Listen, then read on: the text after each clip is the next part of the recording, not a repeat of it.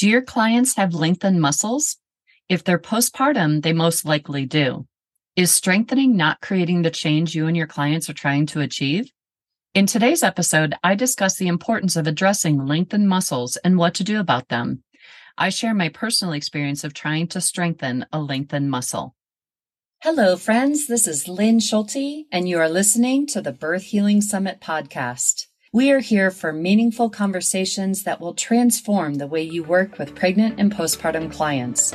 Whether it is a new perspective, tool, or technique, you'll be able to implement it into your practice today.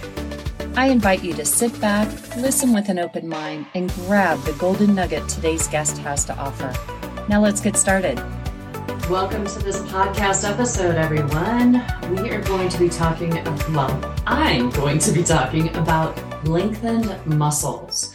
And I had my own personal experience with this that kind of brought this topic to mind that made me want to share with you.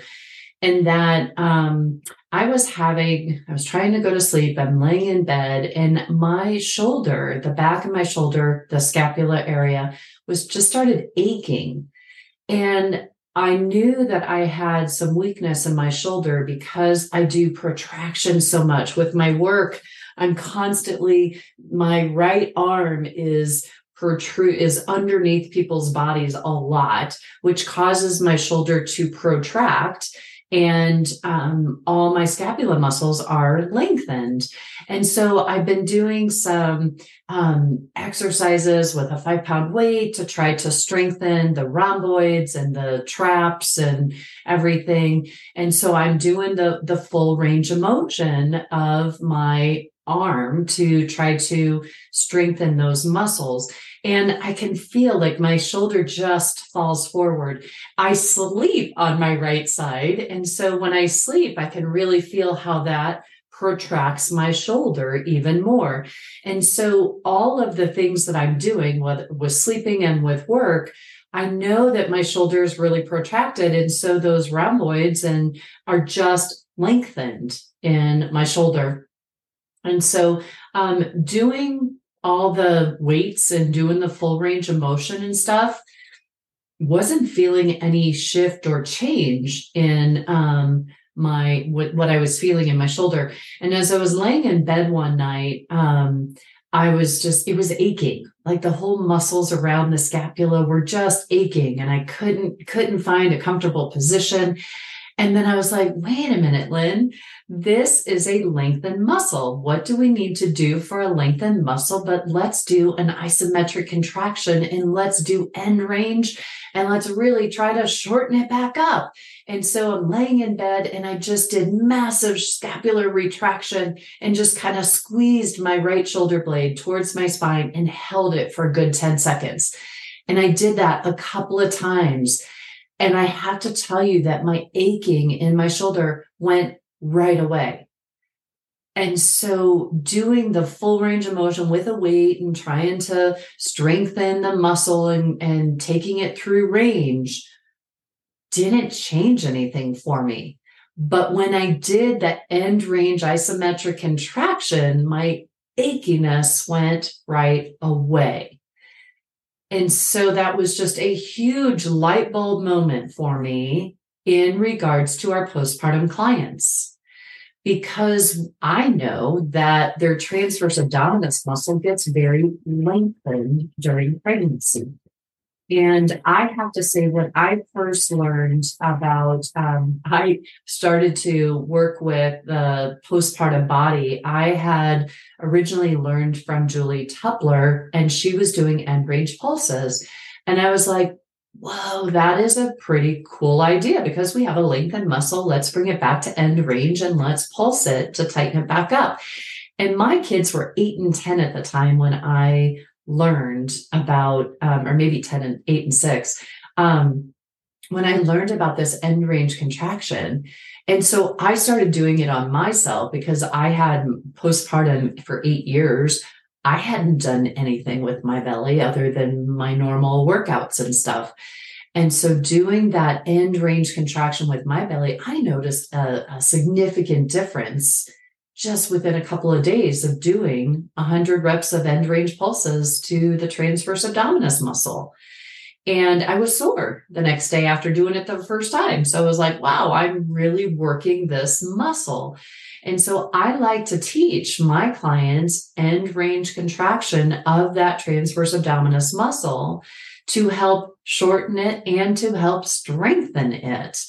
And I know, so that's the abdominal wall that we need to think about. And I know that we're not supposed to talk about changing people's belly shape, but and that's not our goal. We want strength and function, but doing end range contractions should have an effect on someone's belly and the the way that that belly looks if we can shorten that muscle again so i don't promise that with my clients but i just teach them that because i do feel like that end range contraction really does help support more of that um, contraction on the exhale because I really teach them to do it as they're counting. I don't want them holding their breath as they're doing an end range contraction of their transverse.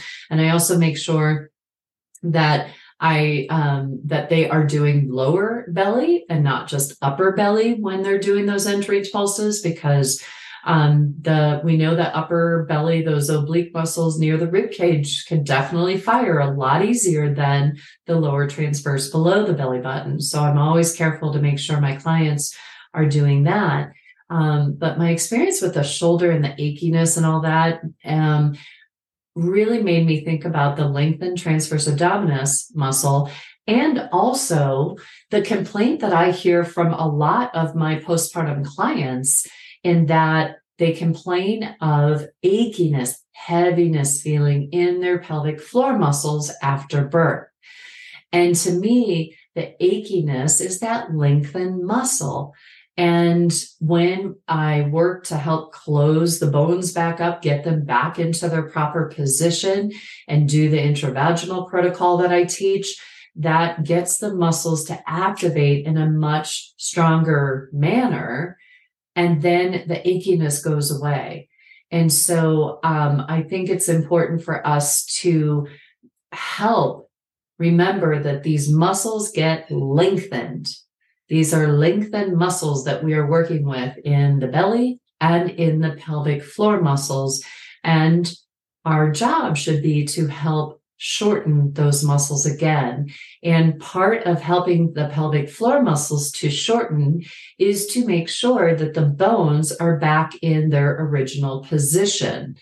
And then from there, we can work on doing end range Kegels, doing holding contraction of the pelvic floor muscles to help strengthen those muscles and get them back to their normal resting length.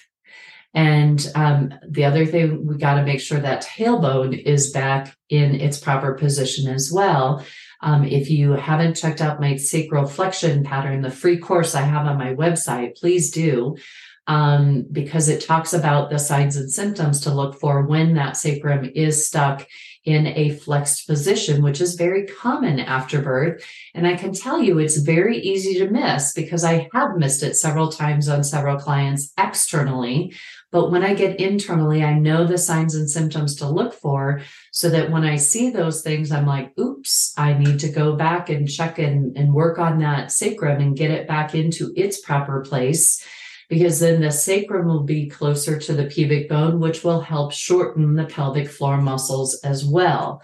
So it's not just the side to side shortening we need to help out with, it's the front to back as well. And making sure that the sacrum is in its proper position will give greater um, normal, more normal length to the pelvic floor muscles. So my overall message today is to if we have lengthened muscles, um, isometric contractions can really help get rid of the achiness that a lengthened muscle imparts on the body. And I want to thank my shoulder for educating me in the difference and the quickness of the ability to change that by just doing a end range isometric contraction of that muscle with as max contraction as possible can really help get rid of the achiness in a lengthened muscle. Um, and so we know the muscles are lengthened with a vaginal birth. Um, so doing max contractions of the pelvic floor muscles can really help.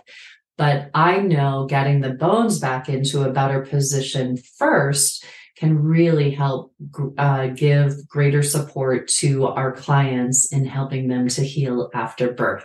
Okay. So um, look for those lengthened muscles. Get your clients to do end range isometric contractions, max contractions of that lengthened muscle. And I think that you will find that achiness can go away instantaneously with that. Okay. So give that a try. Check out my sacral flexion um, pattern course. That's a free course on my website so that you can um, learn the sim- signs to look for if the sacrum is stuck in flexion. And then you can know how to treat that so that you can help your clients get those muscles into a better position to be able to do those isometric contractions. Okay. Thanks so much for listening in, everybody. Look for those lengthened muscles. And here's to better bursts, smoother bursts, and faster recoveries. Take care, everybody. See you in the next episode. Today's podcast was brought to you by the Institute for Birth Healing.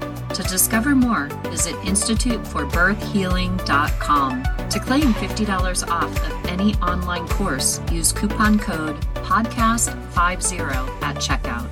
Till next time, I'm Lynn Schulte, founder of the Institute for Birth Healing.